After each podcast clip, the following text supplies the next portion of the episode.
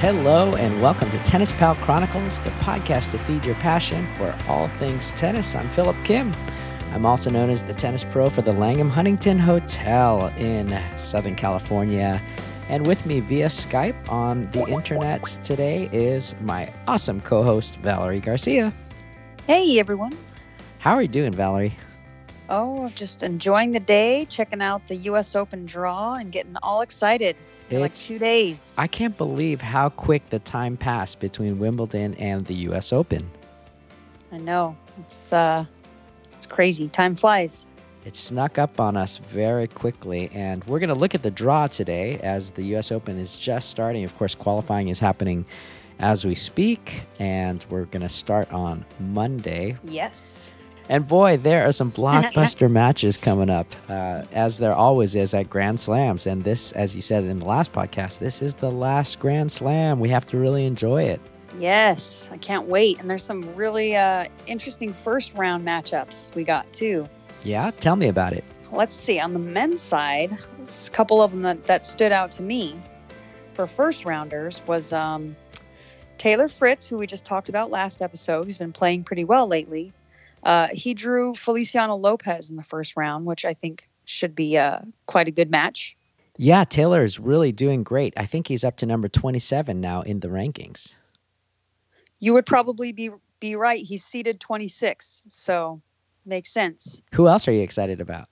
Well, Mr. Andre Rublev, is he not the Russian who just beat our Roger two weeks ago? Yeah. Having a very good, I mean, that must have boosted his confidence. Well, he is playing Tsitsipas in the first round. Wow. So yeah. I feel like Tsitsipas will probably get through that, but Rublev had to have taken a lot of confidence out of that win over Roger. So I feel like that might make it a little interesting. Yeah, I think that's going to be a really great match. He he pretty much destroyed Roger in Cincinnati, which is one of Roger's favorite courts. It's a very fast court, but Rublev was just on fire. He got everything back. He hit with so much pace, and I think it was their first time playing together, right? So it really was um, a tough upset for Federer. In that same quarter of the of the draw, Kyrgios is uh, matched with Steve Johnson in the first round, which, you know, it's his home tournament. So if Steve can put together a, a good match, that could be entertaining. Yeah. Is it his home tournament? Because well, he's mean, from the U.S. Because he's from the U.S. Right. That's right. all I meant. Not that I don't think he's from New York. No, he's a I California his... boy. Actually, he's. Uh, oh, okay, yeah. a local Thousand Oaks. That's why I was uh, surprised at that comment because he is the most winningest player ever in college tennis. He was undefeated at USC, so phenomenal college player. Uh, and it was such a transition for him to go from college to pro, which just shows you the level difference between college players and pro players. Really big. It took him years and years to break in. Nice. I didn't know that he was Thousand Oaks because I is in um, Sam Querrey's also from Thousand Oaks. Right. And the Bryan brothers. They're all kind of from that area and they must have kind of come up together and had great competition for each other.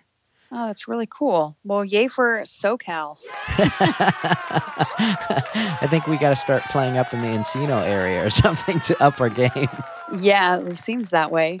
But I feel like, you know, when Steve plays well, he is a formidable opponent for anyone and I feel like if he if he plays well that should be entertaining watching him and Kyrgios in the first round. Um, he, has a definite United States uh, trained game, right? He's got a big serve. He he can bomb one thirties yeah. and big forehand. Uh, he can bomb one thirties uh, down the line and and spin it out wide, and then he does the serve plus one kind of deal. I think Kyrgios is really talented and can really mix it up in a lot of ways. So I don't feel like Kyrgios is going to have a problem if we're just looking at talent. But with Kyrgios, we never are looking at just talent, are we? Yeah, exactly. It's funny because in, the, in the last podcast we were saying, hey, we feel like Kyrgios had kind of turned a corner because he had done so well at Washington. He, you know, he's pulling his same antics, but it was more positive antics. And unfortunately, in Cincinnati, things turned for the worse. Yeah. Well, who knows? The U.S. Open probably, you know, gets him excited, the crowd and everything. I felt like at uh, Cincinnati, he actually cared a lot. And I had this thought, maybe you can speak to it. He got super angry. He was really angry at the line judge. And that's kind of not unusual, but it kind of hit me that maybe he cared a lot about that match. And, um, and he was up, he was winning. So it felt like the match was his, but he cared so much that his caring, his stress I want to win turns into this kind of emotional anger. Yeah, maybe that's why he stops caring because he doesn't know how to keep himself in check. Because that was quite the news headline outburst. Right. And I think he got fined. Uh, yeah, like $135,000 or something along those lines. Right, because he abused the, the chair umpire, but also kind of spit in his direction which yes, you know everyone took exception to. I'm sure I would if I was that guy. yeah, I mean that's not cool. Yeah, it was a really strange situation, but but yeah, just that thought of like he was doing so well in Washington, and I I had this feeling like wow, he probably wants to do really well in Cincinnati. He was doing well, but when things didn't go exactly as he wanted them to, even though he was up, he emotionally kind of imploded or exploded. Yeah, exactly. So interesting. So yeah. we'll see. We'll see what he does. Um, right. Everything depends on his emotional state. And Stevie Johnson is such a solid, great player that uh, if Kyrgios is not on for the day, uh, Stevie has a chance. I agree. I agree. And, you know, there's another fun first rounder I'm looking at a couple couple rows down. Um, Canadian, all Canadian first rounder Denis Shapovalov and uh, Felix Auger-Aliassime are f- playing in the first round. Right, I saw that, and this is actually the second straight year in a row that they're playing against each other um, at the U.S. Open. I think, uh, oh. which is kind of crazy, right? Like, how does that happen? But yeah, they're meeting yeah. in the first round. Um, obviously, FAA is doing so well. He actually cracked the top 20 in the ATP rankings this week for the first time ever. And um, I think both Felix and Dennis reached the semifinals in Miami earlier this season. So they're both doing really well. Obviously, FAA is maybe more consistent breaking into the top 20. But mm-hmm. uh, boy, Dennis is so exciting, and people love to watch him play. They sure do. What a beautiful, um, explosive, uh, single handed backhand, right? Oh, yeah. I, I love any game like that. You know, those single handed backhands are so fun to watch. H- have you got over his haircut? Uh, yeah, honestly, I haven't seen him in a while, so I'm, I'm not sure. I'm hoping it's grown out a little bit. you like the long hair? Yeah, but I think uh, you know, I don't know who I'd be rooting for in that match. I feel like the tennis fan in me is is rooting for Felix just because um, he seems more consistent and more of a like a like he's just more. I have a little bit more hope that he'll go farther. Right.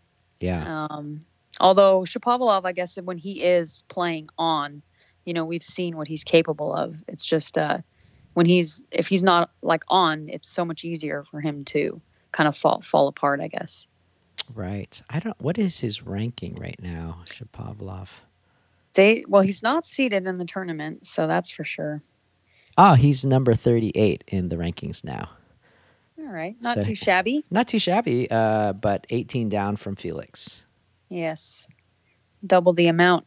And right here on the bottom of the draw, first round, probably not even going to be a problem, but just interesting in the storyline in the sense that uh, John Millman, the one who took our great Roger out last year, drew Rafael Nadal in the first round. Yes, I saw that. Millman, the Australian, stunned Roger Federer in the first round. No, Was it uh, the fourth? No, round? I think it was like the third, third or fourth round last year. fourth round. He stunned Roger in the fourth round. Yeah, wow, that's. Uh, I mean, I don't know who I feel worse for, John Millman or or Rafael Nadal, because you feel like if you're John Millman, you're you're just the guy who upsets the party, right? Yeah, But I kind of don't think Rafa's going to have any problems. I mean, it's so I, much I harder. I really playing- don't think he will. He won't. And because Millman took out Roger, he, Rafael is going to really respect and come out really serious. I guess the only it just makes it interesting because you have to think that Millman has great memories there.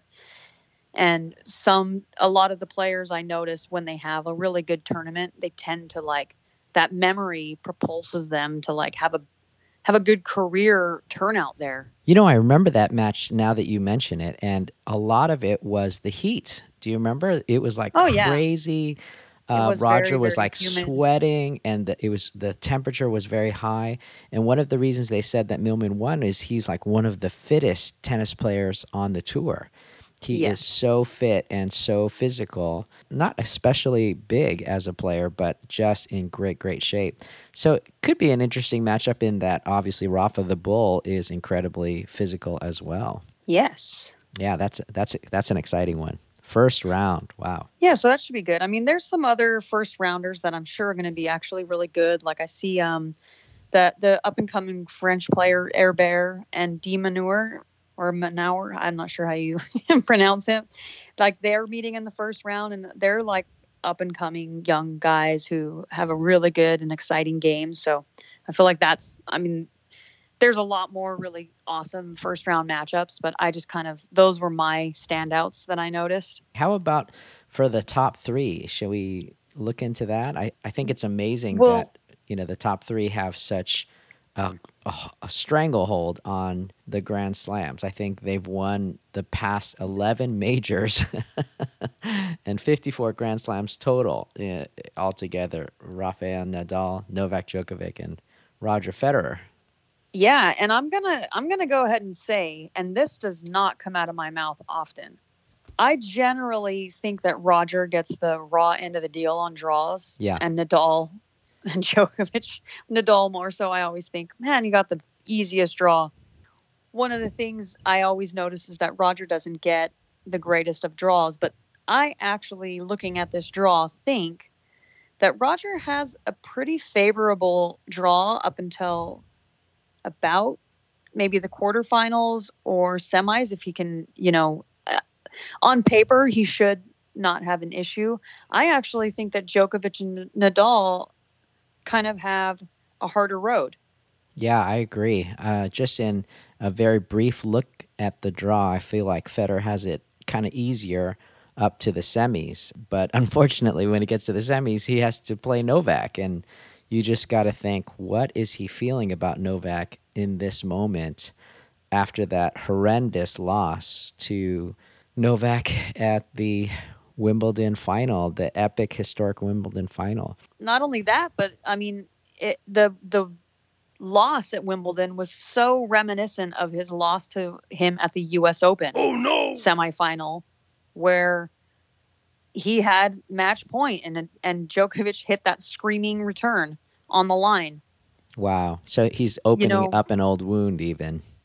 I would think I would think that it wouldn't be fun, but I I actually think that even before I think he has a kind of a, a softer draw than than the others, but Yeah. once he did get to the quarters, he would he would have um possibly like a Nishikori, a Raonic, or a Coric, who if they're like playing really well, you know, you Well, never know. Well, speaking of the mentality of Federer, he did a press conference uh, just now talking about how he dealt with the pain of Wimbledon and how he's going to prepare and get ready mentally for the U.S. Open. So let's listen to that. Yeah, I mean, look, I struggled a little bit the first couple of days, but at the same time, I was caravanning with my kids, so I didn't have that much time um, thinking about all the missed opportunities. Um, I was setting up tables and organizing my life for my four children and uh, driving around the beautiful countryside in Switzerland. So sometimes you have flashbacks and think like, oh, could have done that, should have done that, and then you next day having a glass of wine with your wife, and you're thinking, well, actually, semis was pretty good. Even the finals was very good. So you go in you go in phases, but it took me maybe uh, a couple of days just to sort of get those. Uh, things out of the system, like it takes with everything. And then first couple days back playing tennis as well, you have a few flashbacks. But uh, overall, I think if I look back, I'm, I'm very happy. I was part of a, such an entertaining match as well, because uh, we are in entertainment as well, and the the crowds uh, played uh, big money to be part of this match, and I was part of the the main show with Novak, and we put up a, a great fight. And uh, somebody had to win. Novak was the better man on the day. It was tough, you know, but uh, I don't know. I've been there before. You know, I've had some tough losses uh, along the way, and uh, and so many great wins as well. So I was just more upset rather than being sad. And I think being upset made me get over that finals much easier than being sad and like dwelling over it too much, you know. And honestly, I've had a great run through the clay on the grass as well. That uh, I was not going to be too down on myself. So I hope it's going to obviously help me for for here. I think it takes a great champion to be able to let a loss like that go and move on, don't you think? Yes, of course. And and we know he can do it. I mean, he's had difficult defeats throughout his career and he's come back. I have to feel I almost kind of half-heartedly didn't believe the press conference because you have to feel like this late in the game in his career that one meant a lot. He how many more chances does he have? You know, early on, of course, he's winning uh, consistently, and uh, I mean, he won five consecutive U.S. Opens from 2004 to 2008, and he had a 40 match winning streak. So mm-hmm. you know, at the at that point, he was dominant, and you're feeling like the future is endless, right? Until unfortunately, he beats he he he runs into one Martin Del Potro in 2009, yeah. which yeah. I feel like kind of psychologically scarred him. Well, and the court's changed a lot since then as well. Right. Um, but I do agree that that was a, a, psychologically scarred him, and he did mention in that 73 question uh, Vogue interview that that would be the match he would want back. Wow. Um, of all the matches. Yeah. So I, I think you're dead on on that, but I do also think that they have slowed down those those courts so much that it's it used to suit his game so well when it was really fast. Sure. So and, uh, and that Vogue interview changed. was done before Wimbledon. So my question is, uh, is the match that he wants back now Wimbledon? Oh my God! You know what? it's Honestly, the match I want back. I feel like at the end of his career, it'll depend on what he does after you know now right? So like if he goes on to win the US Open, I think he'll keep that Del Potro one as it. But if he like never wins another Grand Slam now, he may change to that Djokovic match, right. Wimbledon match. He'll rue the day of that yeah. Wimbledon loss. Yeah, we'll. I mean, only time will tell. We'll see, but he has a long way to go. And and as you mentioned, right above him on the top of the draw is Djokovic's section, which is full of well, at least Djokovic, like the top quarter, has okay. Djokovic drew Querrey in the first, uh, or he would he would play him in the second round if they both get through. We assume. And poor Querrey, right? Didn't you? Didn't we just talk about him getting smashed by Djokovic last podcast? We did. So we have to imagine he'll probably get smashed again. And then Djokovic might play Tipsarevic in the third round, which I think you know he can handle him their game games wise, but you know, it is a countryman, and I think sometimes that just can get in your head. And Tipsarevic is a, an amazing, amazing player. He's had some good runs at the U.S. Open too in the past. I think he just announced his retirement too, so this would be his last kind of year playing. And wow, that oh wow, kind of his last Grand Slam. Right. you you know he's going to go. Uh, pedal to the metal then, right? I mean, I don't think that's that's something to overlook. I feel like Djokovic obviously is way better than these people. However, you know, he is also human and when these people if they could play the match of their life, like it could get interesting. So the fourth round if if he gets past Tipsarevic, he he can potentially face Wawrinka or Kevin Anderson. Wow. Which does not sound like a fun road, right? right. Um, I certainly wouldn't want to play either one of those guys. I wouldn't want Roger playing. That's how I look at the draw. When I look at the draw, I'm like, would I want Roger to play that person? and if I say like no, then I know like okay, that's that's rough. And where has Kevin Anderson been, right? Yeah, right. That's true. I mean, since uh, two years ago, Wimbledon, we haven't really seen him make an impression, and he's actually down to number 17 in the rankings. So, you know, maybe this is his move. Maybe he's on the way back, which would be exciting. We know Wawrinka is on the way back, uh, although he was beat by Daniel Medvedev uh, in Cincy, both of them on Djokovic's side. So even if he gets through Wawrinka, I think he faces Medvedev in the quarterfinals, right? Djokovic. Uh, yeah, that's actually what I mean. Or Fognini, maybe if he plays well. Um, yeah. Thomas Berdych is also in that section. Um, who I mean hasn't done much lately, but I guess you just always think there's certain people who if they just decide to wake up for a tournament and play like out of their minds, they're always dangerous. Well, you but know, I feel like most likely, as in form right now, it would be a Djokovic Medvedev quarterfinal, which would be quite entertaining. Yeah, and you know, Wawrinka can bring it at a Grand Slam. I mean, that's what he's known for.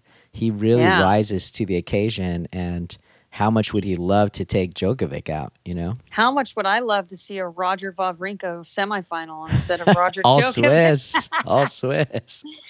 Oh, I'm sorry, Tanya and other Djokovic fans. I mean it with love. Yeah. I was just thinking about that the other day. How strange is the tennis world when I'm actually more worried about Federer playing Djokovic than I am of him playing Rafa? Yeah. Well, What a switch, you know? Yeah. I mean, just not so long ago, uh, Rafa was the, you know, anti hero. He was the nemesis, you know? kryptonite. Yeah. and now Novak Djokovic, it just shows you the power of Novak. Yes. He has become even more feared to fans like me. Yep. He's uh he's crazy. And And, The crazy thing is that Djokovic will have to beat them both if he wants to win, potentially, if this draw plays out. I mean, he he definitely has a tough draw with all of the people you had just mentioned. If he gets through Medvedev, who he lost to in Cincinnati. I mean, what a huge upset that was.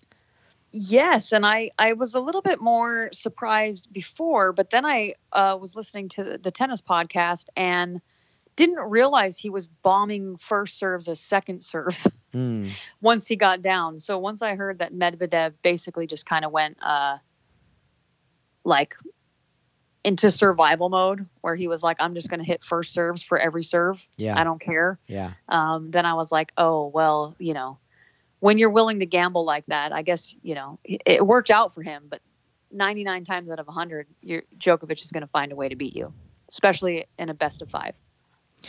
But I also feel like he's the most informed. Daniel, he's the most informed player right now. You know, No, Dan- Daniela is definitely playing very, very well, but uh, if if Djokovic gets through the draw he has and then gets to Daniil, I just think that he will, and because he just lost to him, I don't really think that he will struggle that much on in it personally. But Mm. that's just my take on it. Yeah. Well, you you've got to think that because Daniel Medvedev is so in form right now, his confidence is really high. He hasn't ever won a major. You've got to feel like he's he's starting to believe.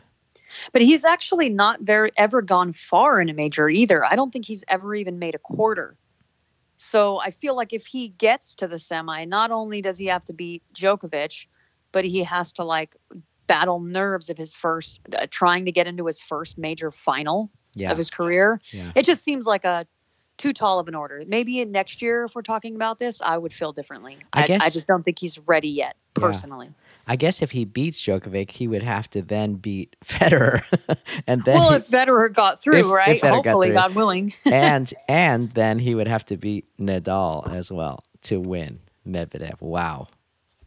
Yes, assuming Nadal gets through. So speaking of Nadal, since we're talking about the big three, his his section of the draw, which I think is pretty rough. Well, we talked about Millman, who we think he's going to handle well, but it, you know, there's potential. If it's really hot and humid, Nadal doesn't like that weather. Ah, Uh, we could we could have a similar situation, but then his second round could be Kokkinakis, which um, not that not that great, but you know he has he has skill, and if he comes on the right day, he could at least make Nadal work a little harder. Yeah, I think he's coming back from injury. He he's been struggling for a while, but he sure is a dangerous Aussie. I mean, he upset Federer um, last season in Miami, which was a heartbreak for Federer fans. But I, I Yeah, remember right? that that feeling of wow, he can really play on the day. And I feel like him and Kyrgios came up together, right? They were like best friends, and so they really trained. They really pushed each other. And it Yes. just it says a lot for being able to come up in a group like that to challenge each other, push each other on. You remember when we were talking to uh, Jonas, tennis nerd, that we were talking about Sweden and how all they came up from the same area of Sweden and pushed each other on and became Grand Slam champions because they had that that synergy happening. So kind of Mhm. exciting, yeah. Yeah, exactly. And I, I mean, I, I assume he'll get through that. And what his potential third round matchup looks like is Fernando Verdasco. Epic, So epic. those are always fun matches watching them two go. lefty I mean- versus lefty.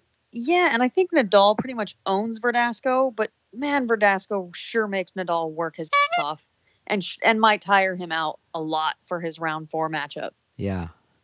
Or you know he could potentially pull the upset. I don't see it happening. I wouldn't put my money on it, I- would cer- certainly can't wait to watch it if that happens. Like that will be a great shot making match. When Nadal probably gets through Verdasco, would possibly be playing Isner or Cilic Oh wow. in a fourth round, which is pretty crazy. I mean, former U.S. Open champion and John Isner, U.S. crowd, humongous serve. I mean, I feel like if Nadal's probably would root for Isner over Chil- Cilic, but uh, both of those guys are a force to be reckoned with. Well, I wouldn't want N- Federer playing those, right? So that's how how I think. I'm just like, oh my god, I wouldn't want to play them.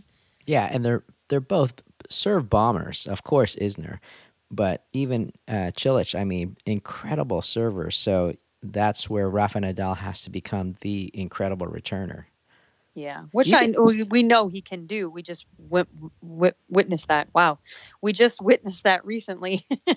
but um, How far back is he going to stand at the U.S. Open, right? I know, huh?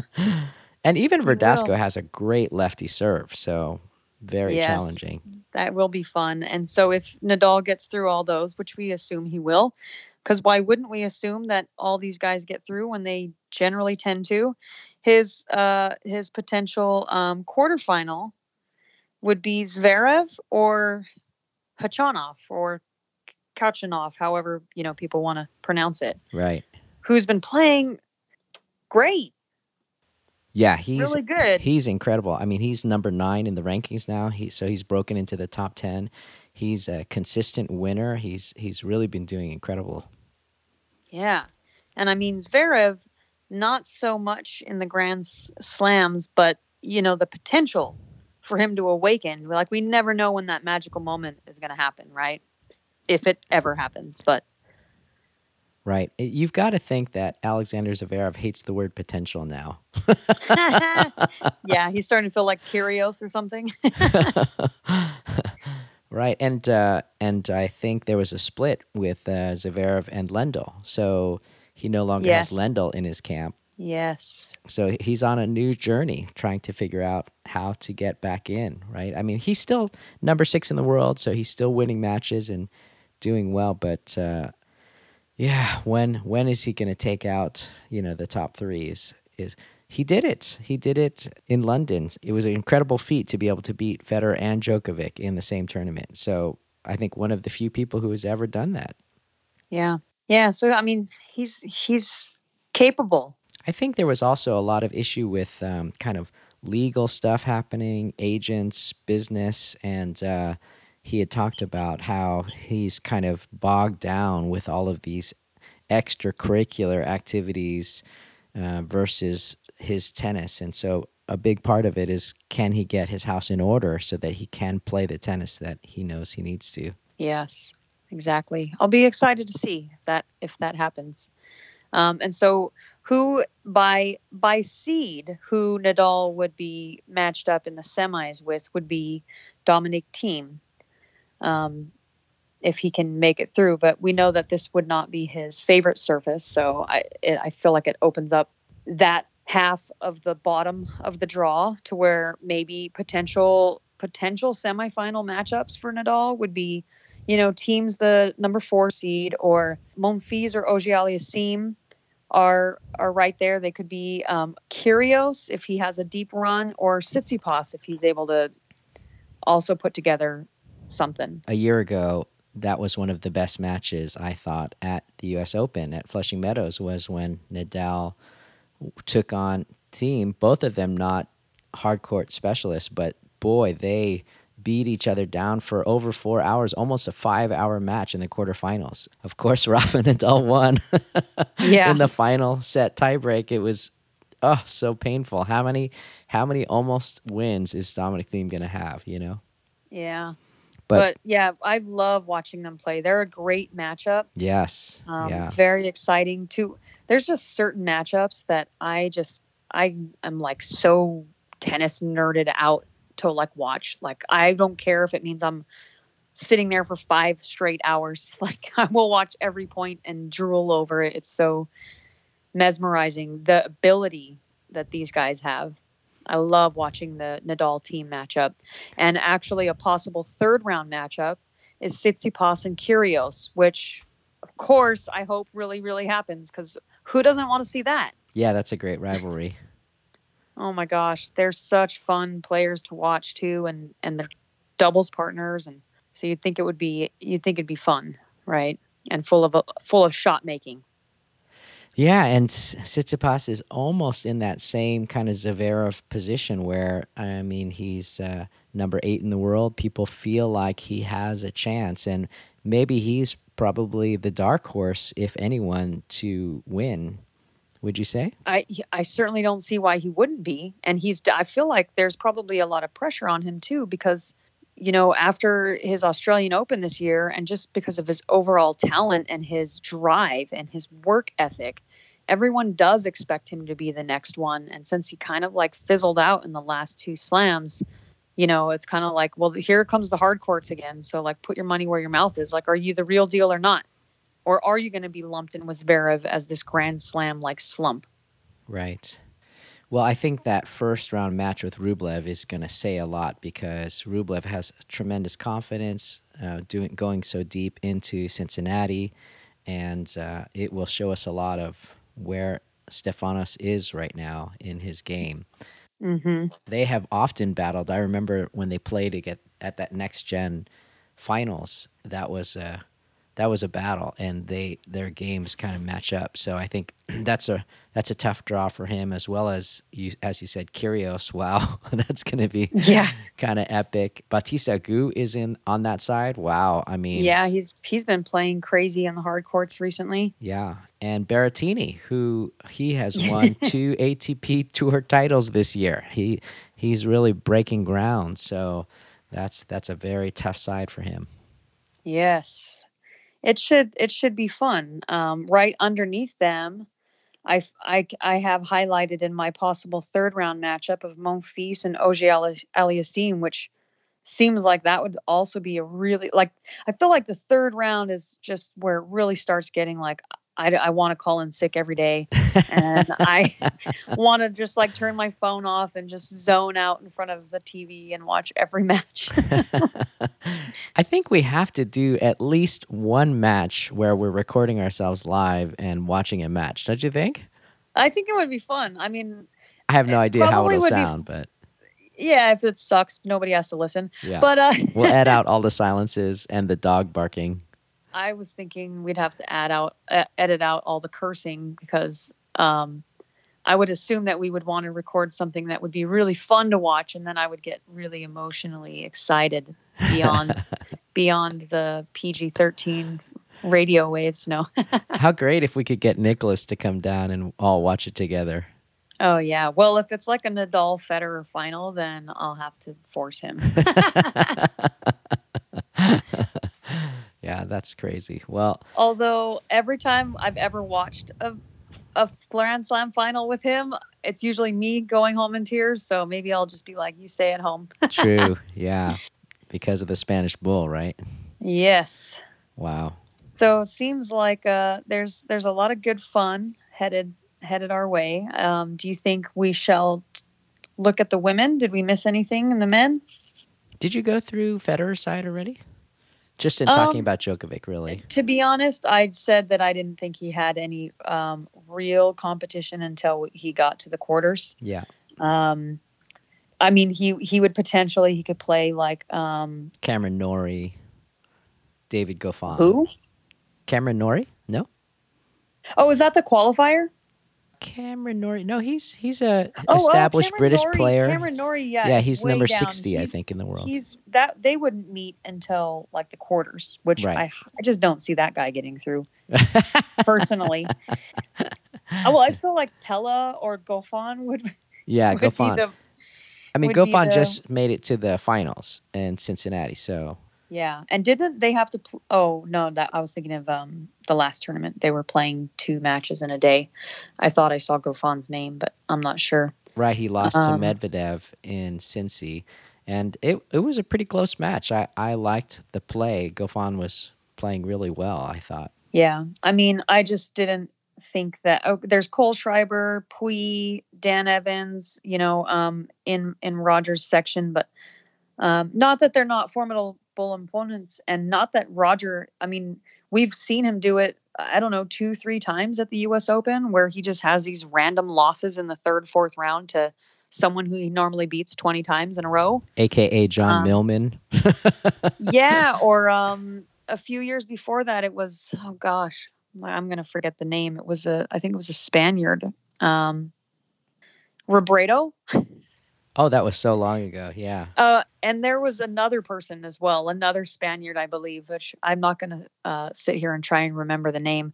Um, but he has had a few doozies at the U.S. Open in my memory. So I, it's not that I think that he's um, he's past this, but I mean, in in all actuality, if he's on his game, none of these people are going to give him the amount of trouble that I think some of the other, like the Wawrinkas and Djokovic's have, or Medvedev's, um, or the people that like Nadal has. So um, I would think that his first real test would come against like Goffin, Yeah. um, or like a Raonic or Nishikori, or Coric if he's playing really good. I always think it's interesting how they deal with the draw. And uh, I was listening to an interview with Roger. He had just finished a late morning practice with Dominic Thiem at the U.S. Open, and they asked him, you know, are you going to watch the draw? Of course, right? And he said that he doesn't watch the draw; that he would make himself uh, unavailable. I don't watch the draw. I don't like to watch it. He said that he'd rather, you know, kind of go through it, see where it falls, um, and just kind of play through it rather than kind of look at it in advance. He said uh, to the press, you know, it's really up to the press to debate. His focus really lies on the first couple rounds, which, you know, makes a lot of sense. But I thought that was interesting in comparison to Djokovic, who actually does look at his draw. Uh, they said that uh, when they asked him, you know, are you going to look at the draw? He was, of course, the champion. So because of that, uh, he and Naomi Osaka were the first people to kind of uh, be interviewed as you know f- former champions. And so he says he does like to look at his draw and see what's coming up next. Uh, but he, when they asked, "Oh, do you want to know right now?" that he said, "No, no, I'll. I need to kind of do it uh, by myself." He actually said, "I need my alone time." Uh, when the draw is revealed. So I thought that was really interesting. Like, how do you prepare? Does it stress you out?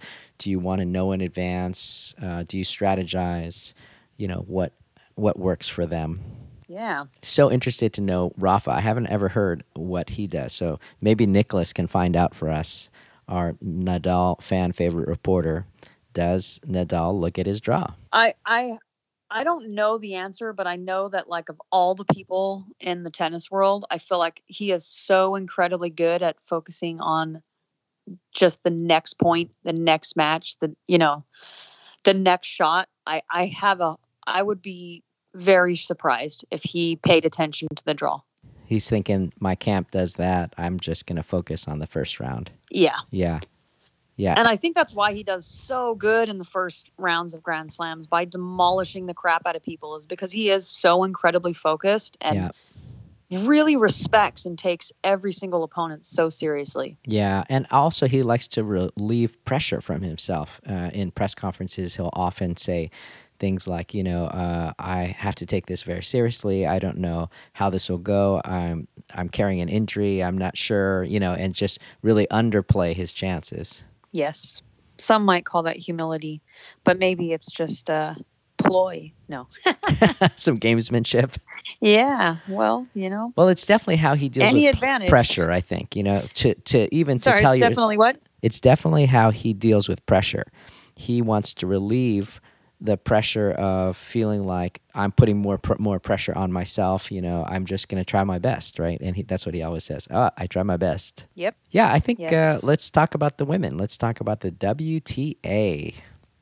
All right, ladies, I mean- defending champion. I mean, my my most exciting point has to be Serena versus Maria. First round. Oh, oh, I mean that's probably the biggest headline of the entire tournament, right? Right. So far. right?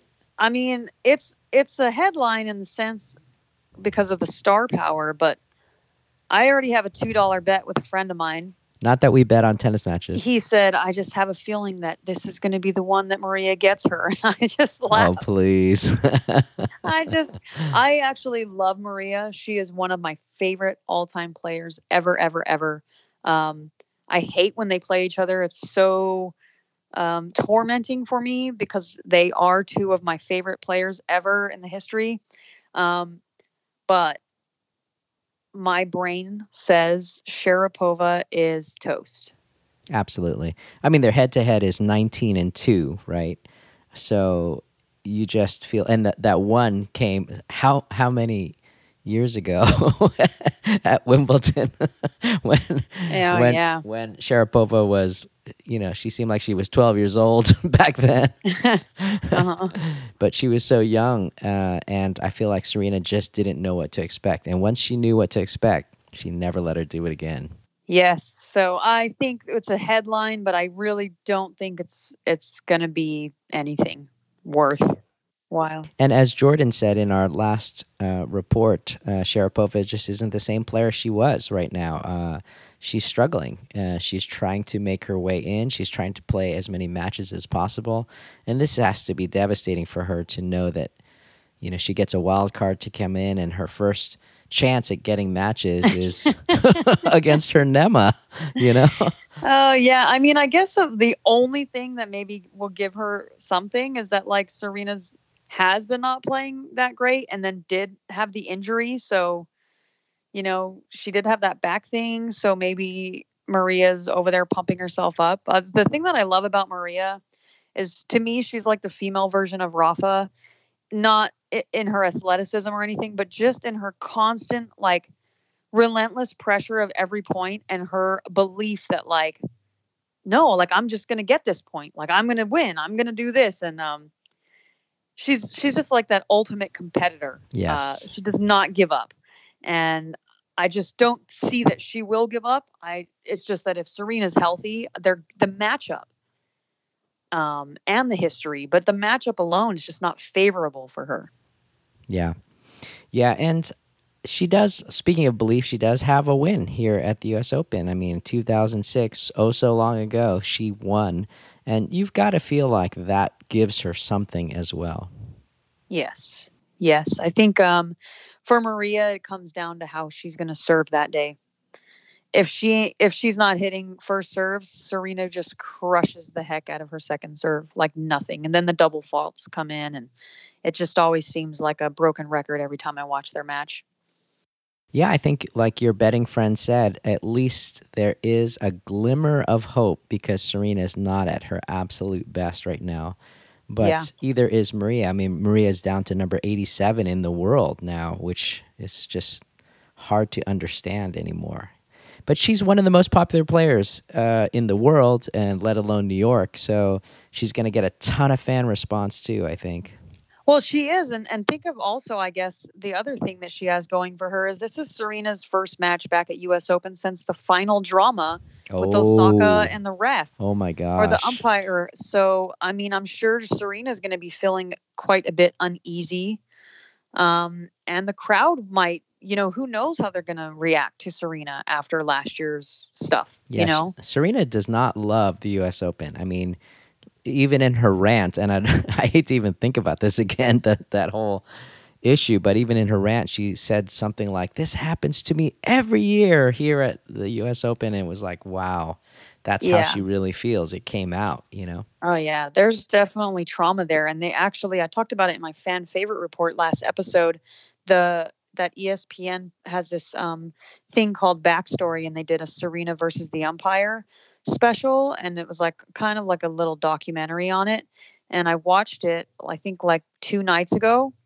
Um, it was pretty interesting. I didn't. There wasn't anything earth shattering that I felt like I, you know, um, didn't know that came to light, but it was like a lot of um, I was able to just relive all that drama and and emotions that came up from it, and it's it'll be interesting to see how she reacts. Right? Yeah, it definitely is going to be a blockbuster. And of course, they have them playing on the largest stadium at the US Open, which I think was a little bit controversial uh, for Maria last year because they gave her a wild card and she got the biggest stadiums to play in. Um, and I think a lot of people were kind of pushing back against that, if you remember. Yeah, I do. I do. But you know what? I'm sorry if someone fills a stadium, they should be in it. Yeah, and it's good for tennis in, in that way. Yeah, it's kind of like uh, how when we when we go to Indian Wells and we're watching Roger and Rafa practice on the practice courts, and no one can watch. It's like get just let them practice on the court, because you know twenty thousand people would rather watch Roger practice than the match that's going on on court two or whatever. No, yeah, and sadly, there's like a literally a top 50 player next to them on the next court practicing, and no one cares. yeah, Yeah. So sad. And I won't even say names because it's so hurtful. But they're still playing great tennis. They're still practicing great tennis. It's just that star power. it is star power, and we want to see these people. And um, I don't know that I necessarily feel there's anything wrong with that. Um, it just it is what it is. Um, and maybe I don't think there's anything wrong with it because I I do love some players that aren't star powers, but I mean, when you are a champion, a proven champion, and your face is out there, you know, people get to know you better. You're just just makes you more well known because you're making uh, deeper runs at tournaments, and um, people want to root for a winner too, right? Not everyone just picks the crappiest person so that they can be sad all the time, right? Once you have some level of success, people are like, I want to root for you because I get really happy when you win. and if you win regularly, I get to be happy all the time. Well, and that's what this podcast is all about. It's about passion for tennis, and whether your favorite player is an up and coming Coco Gauff, who's who's just coming into the scene, or or it's Maria Sharapova, who may Pastor prime. I mean, it's just passion for that person and that player, and uh, that's what we love. That's what we do. Yes. All right. So it is fun to talk about Maria and Serena, but there's so many other people on this draw. um, our returning champion, Naomi Osaka. number one seed, top of the draw, uh, possible possible third round matchup with Coco Gauff, right? Wow, that's great. Yeah, the 15 year old. Wow, she made such a splash at Wimbledon. It's going to be really exciting to see what happened. There was a little bit of controversy on this, right? Because she was given a wild card into the U.S. Open, and there was talk about how they were trying to limit uh, the play of younger players just to make sure they're not playing too much or being abused in any way. Yeah, I think there's rules against it, and they're kind of um, just overlooking the rule. I believe that she wasn't supposed to have the wild card or something. Um, so yeah, there is some controversy, but you know, Yeah. she's in there. She's our American-born girl, and she's uh she's got that star powers. So and she's a feel good story. So why wouldn't they put her in there? And a doubles champion.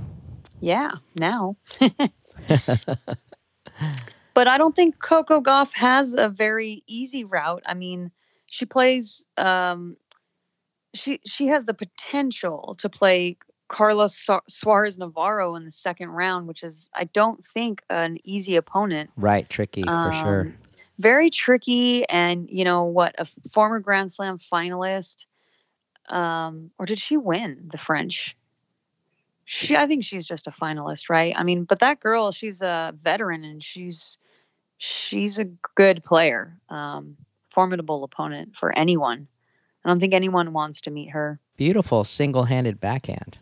Oh yeah, I do really like her. I mean, it's so rare on the on the women's tour. So when you see it, you really like appreciate it. So they could be a possible third round matchup. I think up there in their same quarter of the draw, you have uh, who's been playing really well. Bencic, uh, our Swiss girl, who I love. You know, she works with Martina Hingis, so that gives me the little uh, feel goods inside. Right, and, Roger Federer's partner. Yeah, exactly. And the then, doubles uh, partner, not life partner. yeah, Mirka, don't worry. No. Um, and in that same quarter is Pegula, the American player who just won that tournament. Um, the one we were talking about being the the richest uh, oh, yeah. tennis player on tour, the heiress of the um, sports mogul in New York, and they are a huge presence in New York, right? Because since her parents own the Buffalo um, Sabres and the Buffalo Bills. Yeah, it's going to be fun so to see. I imagine kind of support that she'll have a there. lot of hometown support. Yeah, hopefully she plays well. I mean, I, I think this tournament she won was was a smaller, like the international uh, level, so she wasn't playing really, really top of the line. But I feel like when you win your first title, she she must be feeling good about and confident. Yes, that's exciting for her. Yeah. So the other fun first rounder right under that, I was thinking of you. The one the second I saw it is uh Sabalenka, who you're always talking about, drew Azarenka in the first round. Oh my so gosh, that's, that's not tough. very good for her. Yeah. Because it hasn't Azarenka's been playing pretty well lately, I thought. Azarenka I thought has I, been um, playing well, and Sabalenka has not been playing well. She's really been struggling. Yeah. So I feel like Azarenka might have a chance to uh, have a nice little open draw there section to make a deep run for the first time in a while. Sabalenka is number nine in the world, so she's still fighting through it and doing well. But I feel like she hasn't been winning titles, and that's been just escaping her. I think she lost a. She was in the final and she lost that one, so it's uh, it's close, but not there yet. And they're both Belarusian, so you feel like, you know, that just adds a little bit of a excitement element for them to, you know, I would just think if I was Victoria Azarenka, I'd be like, I'm the OG Grand Slam Belarusian. Like, this is my. I'm like, I would want to take her out so bad. yeah, and you're thinking that as um, Sabalenka was coming up, they were probably playing a lot of matches, practice matches. Sabalenka was looking up to her, and you know, mm-hmm. I'm sure at that point, Azarenka was dominant. Yeah, so that's very interesting. I mean, in, at least in that quarter, I don't see much more that jumps out as a huge storyline or anything.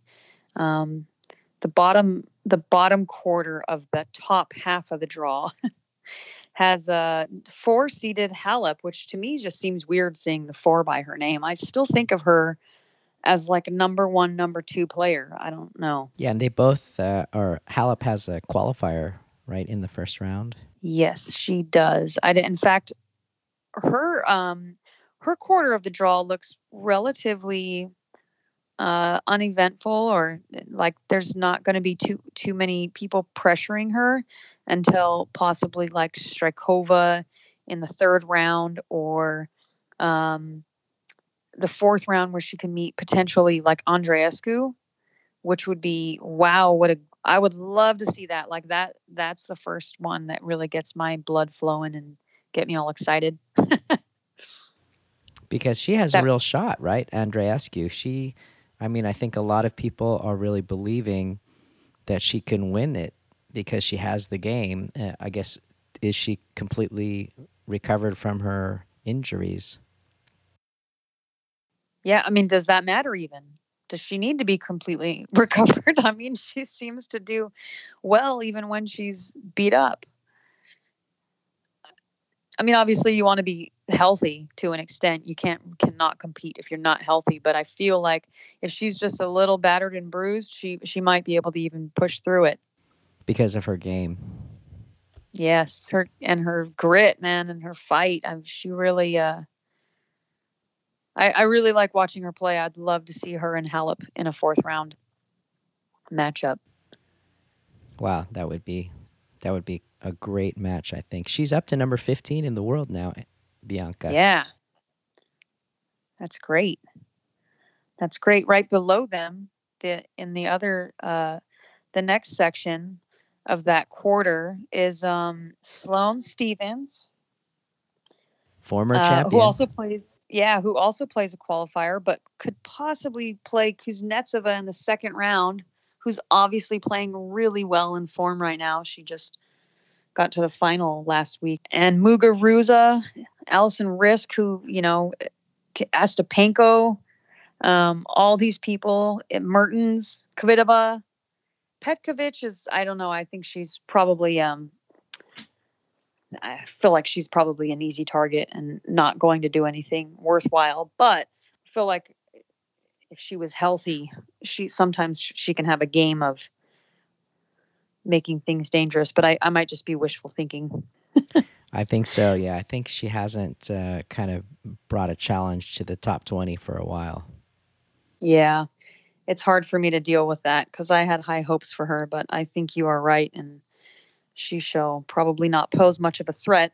However, that would would bring down bring up um, some cool like possible third round match of Muguruza and Stevens. Wow, yeah, that's going to be a good one. Fourth round, like Stevens, Muguruza, one of them, and maybe Kvitova. You, you, I feel like Muguruza is like the Stan Wawrinka of the WTA. she really you hit it right on the head. Oh my god, that's so funny. Isn't that funny? Yes. I mean, she really rises to the occasion at slams. She somehow finds her form and can just, you know, really buckle down and hit it out of the park. And I don't know what that difference is in her mind or in her camp, what happens, but uh, yeah, I'd like to and see. she's so dangerous when she's on. Yes, yeah. Just like Stan, like she's got a power game.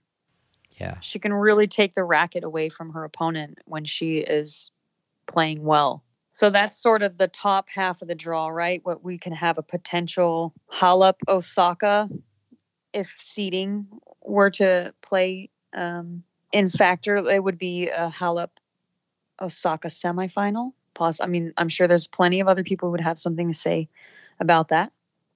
However, when we're looking at draws, it's just standard procedure that you kind of foreshadow that the, the top seeds will get through, right? Yeah. so, what about the bottom half of the draw? Back to where Serena and Sharapova, Venus is actually in the bottom half. And she drew Saisai Zheng in the first round. Talk about bad luck. Mm, yeah, the tricky player. And she's been playing pretty good for this U.S. Open series. Yeah, she won. I feel like um, she won San Jose, right? Yes, and I think she played another tournament where she played really good. I've been seeing her name a lot in tennis news, so um, recently I just feel like that's that's a pretty tough draw. I think for Venus in the first round. And she's she's still incredible at her age, playing so well, and with uh, the disability that she carries, you just feel like, how does she do what she does? It's just incredible. It's probably her plant based diet. Just kidding. I had to get that plug in there for, for fun. Uh, another cool first round matchup that stood out to me right there in the same quarter of the draw as uh, Venus is um, Sofia or Sonia Kenin and Coco Vandeweghe. A nice All American matchup. And I feel like, I don't know that Coco's been doing anything recently, but when she's on, she's such a fun player to watch. And I just really am a fan of hers, and it's kind of like new school and old school head to head. So I am looking forward to that first round matchup Yeah, personally. That's going to be good. Power versus power. yeah, and uh, But you got to feel like Kenin's going to take cool. it. She is so in form right now. She just broke into the top 20. I mean, she's really challenging major players and taking them down too. So we'll have to see. I, I don't think Coco's in form right now. I would agree. Um, Coco has the kind of game. She's not in form, but because of her power tennis, she's one of those people um, that to me, it's kind of like if she's on that day though, it's it's kind of it's kind of hard to stop her just because she hits so hard. But uh, nine, uh, you know, the majority of the, t- the time, her game is not going to be on. So I feel like Kenin is way more solid and consistent, and also hits really hard. So I, I feel like she's the clear favorite, but it still looks to me like a fun match to watch. And when they when they are USA versus USA, it's so cool to just see the how the crowd plays a role. Ah, yes. You know, I think they'll get really into that one. Well, I think the Um, crowd is going to love Kenin. I think they have a love hate relationship for Coco. What's with the love hate relationship? Well, I am think I forget. I must be forgetting Uh, some drama. I'm sorry. Are we talking about Coco Vandeweghe? Yes. Yeah, I just think Coco Vandeweghe has a very brash and harsh personality. Uh, she comes across as someone who is like overly confident and braggadocious and, you know, uh, uh, kind of defies stereotypes, which that must be why I love her so Yes, much. I do think it really is. gravitate towards really confident, borderline cocky people. I guess I guess that's why we like each other so much. yes, I love it. So uh, in in that quarter, who uh, the other American? There are a lot of Americans there. Um, in that quarter, uh, our our girl Madison Keys, um, who's been playing really really well lately. You'd have to assume, gosh, man, how cool would that be? The I think it would be the fourth round match if Kenin and Keys played to get to the quarters. That would be a really fun matchup. yeah, I mean, as uh, Cincinnati champion, she's walking into this feeling super confident. Madison Keys is uh, top ten player. She's ranked number ten now, and just wow, I feel like she has a chance. She's gonna be thinking about when she lost to Sloane Stevens, and this could be her chance again. So. Uh, I think she is playing better, uh, she, playing smarter. Uh, she's not just um, killing the ball as you know she can, but she's really getting everything back. I feel like her fitness has improved as well. Yeah, she was running down a ton of balls in that tournament. And I think that like this is a pretty favorable draw for her to only have Svitolina as the highest seed in her quarter. Um I- I feel like if if I were her that that wouldn't be as, you know, alarming as as some of the other people that could be in that like a like a Konta or a Barty or a Williams or something, you know. Um I feel like Svitolina is a good draw for her. Yeah, that's going to be great because she really can overpower her. Um, and if her defense is up, because Madison Keys was hitting feather shots, drop shots. Uh, she was getting to drop shots. I mean, she really was impressive in Cincinnati. Yeah. I'm I'm excited. I would love to see that happen. Me too. I feel like the American women have a, a real chance to make some fun headlines this tournament. Yeah, it's not just Serena Williams anymore and Venus. Yes. I feel like for a while we've, I mean, um, kind of had some, like, uh, even the year I went, it was uh, Melanie Oudin. And then um, there's just been some other random, like, uh, American women who've just made some deep runs there. And it's, it's always, it's, it's always fun to see. And with Sloane and Madison making the final, um, was it two years ago? Like that, that's just so cool. Love seeing the American women. And now that we have like, um, Ken in there, and a couple couple others. But actually, um, this just crossed my mind. Uh, who we're missing? Who I was so excited to see, and I can't. I feel it's so sad. Um, Anisimova pulling out because her dad unexpectedly died. That's just like so heartbreaking.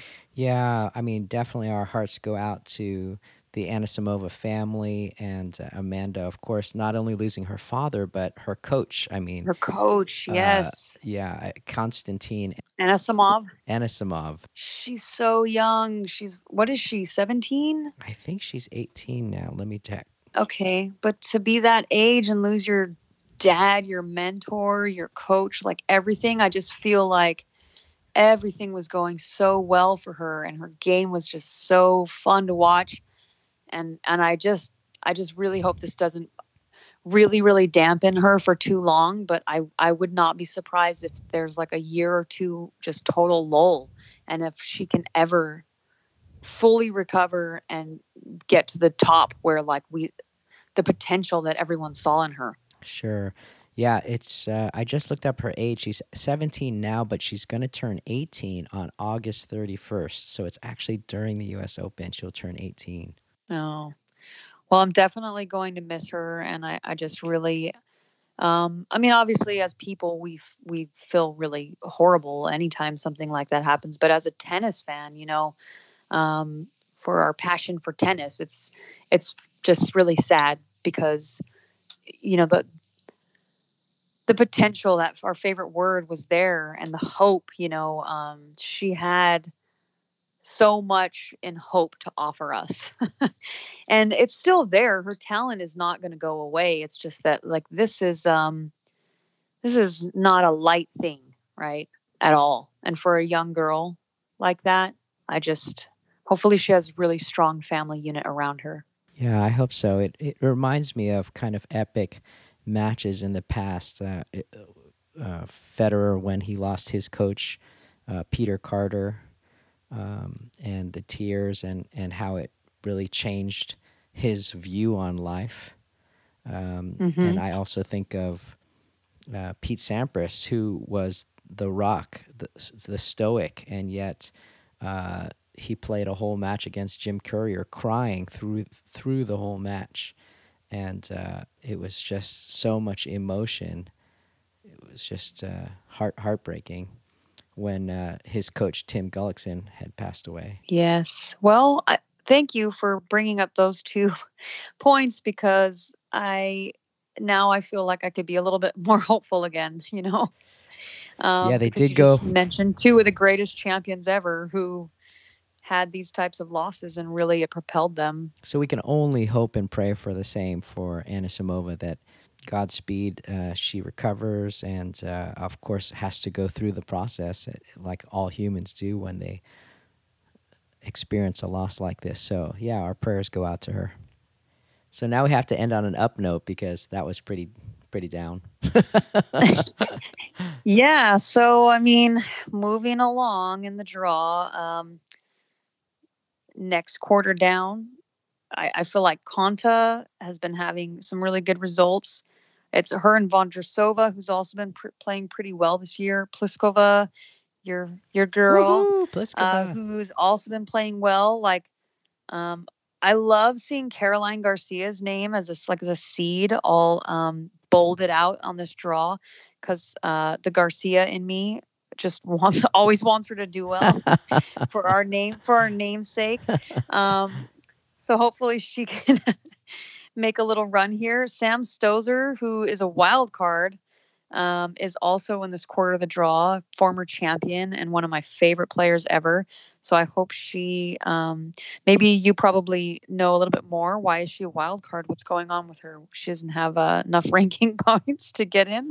Uh, I don't know. Let me just check uh, Stosur. I, I mean, she has not been playing well for a very long time as far as wins are concerned.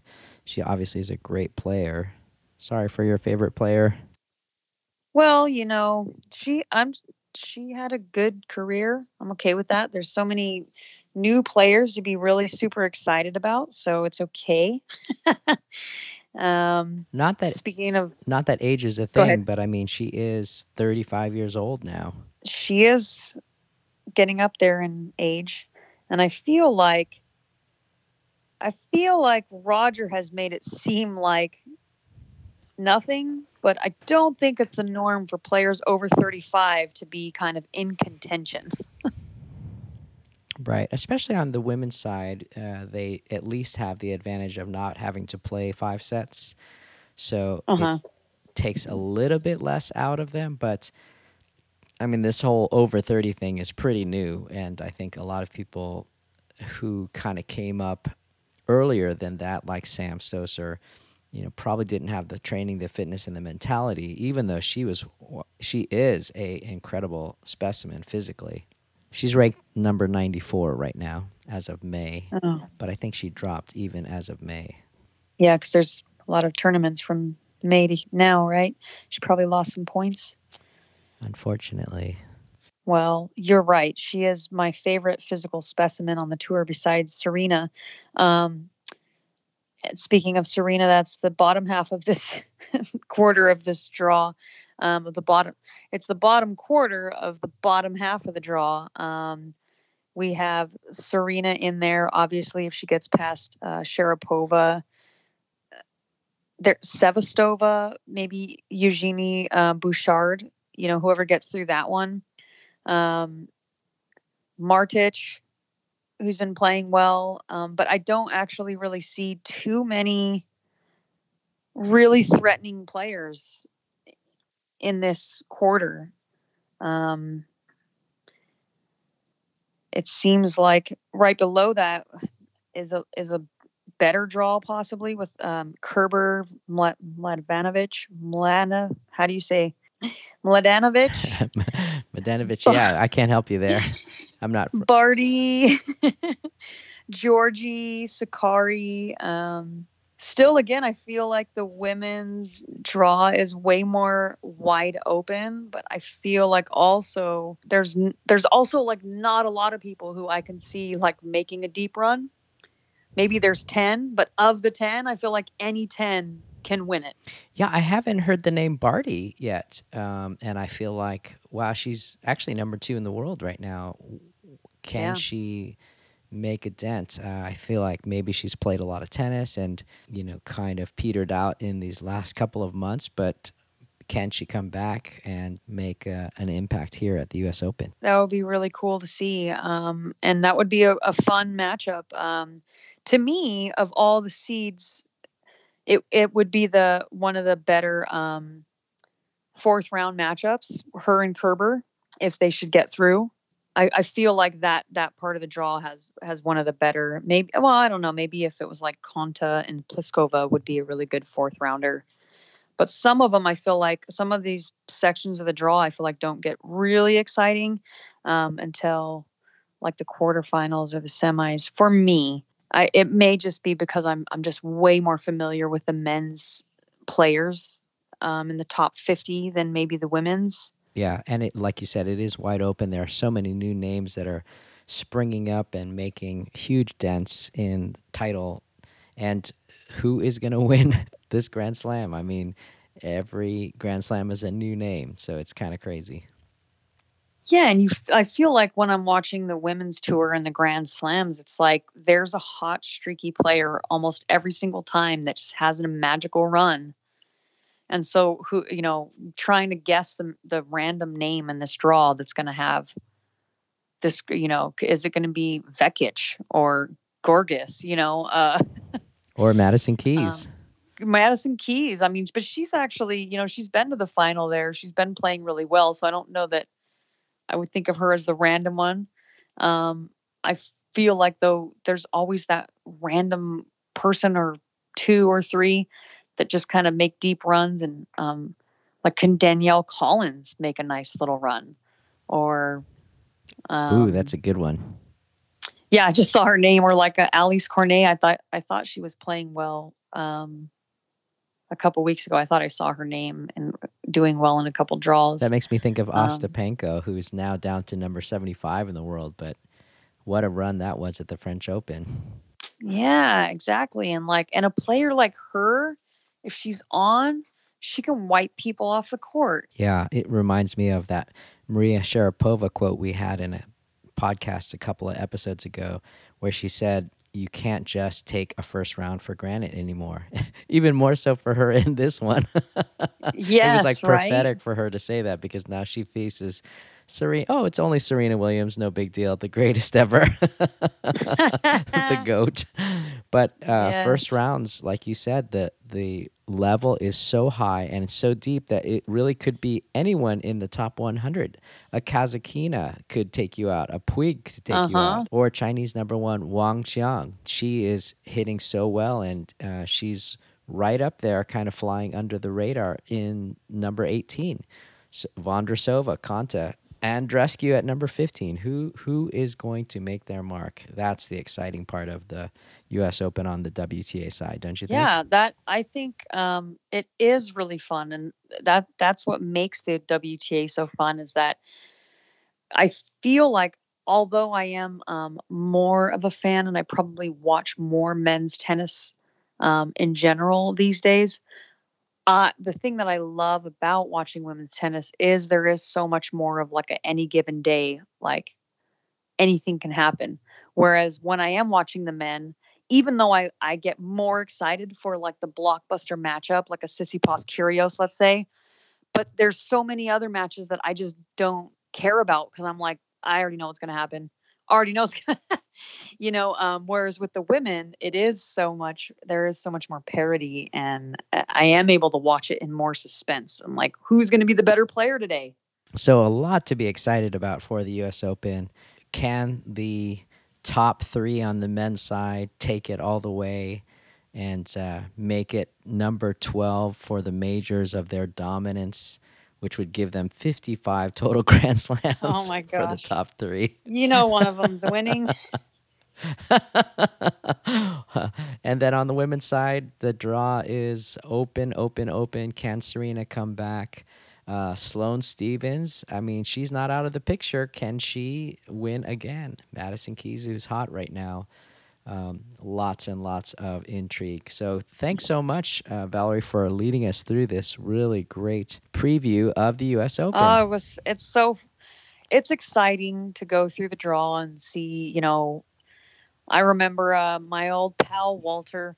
We used to go through every Grand Slam for many, many years. You know, we'd print. I'd print them out at work and I'd highlight everything, and we would spend hours just in just hanging out and drinking a beer and uh, just going through every match and predicting and um, it's it's just fun. It's fun the potential of what's going to happen. Of course, the great thing is is that we don't know, and so we get to find out. And we'll be watching as many matches as we can alongside all of you listeners. So thanks so much for joining us. We'd love to hear your feedback. Send us an email, pk at tennispal.com. Uh, let us know what you're thinking. Let us know who you think is going to take the U.S. Open this year. And many thanks to our sponsor, tennispal.com. If you haven't already, we really encourage you to download the app because it's just a great way to get tennis news, as Valerie is always saying. They're going to be updating the app with all of the U.S. Open tennis news uh, from many different sources, so you can check that out. Love that. In fact, I was just thinking of saying the same thing to go there for all your U.S. Open headlines. But before we get further, can I ask you, do you feel as so brave to make any predictions? Do you want to call a men's and women's singles champion? No way. So safe, Philip. I have no idea. Well, nobody has any idea, right? But that doesn't stop people from guessing. yeah. If I gave you a hundred dollars and I told you to go to Vegas and place a bet, who would you? I'd I'd put it in the bank. That wasn't an option. oh my gosh. Well, I'm. I feel I- like I'm gonna. I'm gonna go out on a limb. I'm gonna call a Nadal champion on the men. Holy cow. Yeah, I don't know why. I just got this little inkling right now to just go with him. Although I'm really hoping that you know Roger does it. Um, and I think, uh, wow, the women's the women's like they're crazy. I'm gonna I'm gonna the first name that popped out is Konta. I'm I'm just gonna go with that. Let's see if I'm magically right.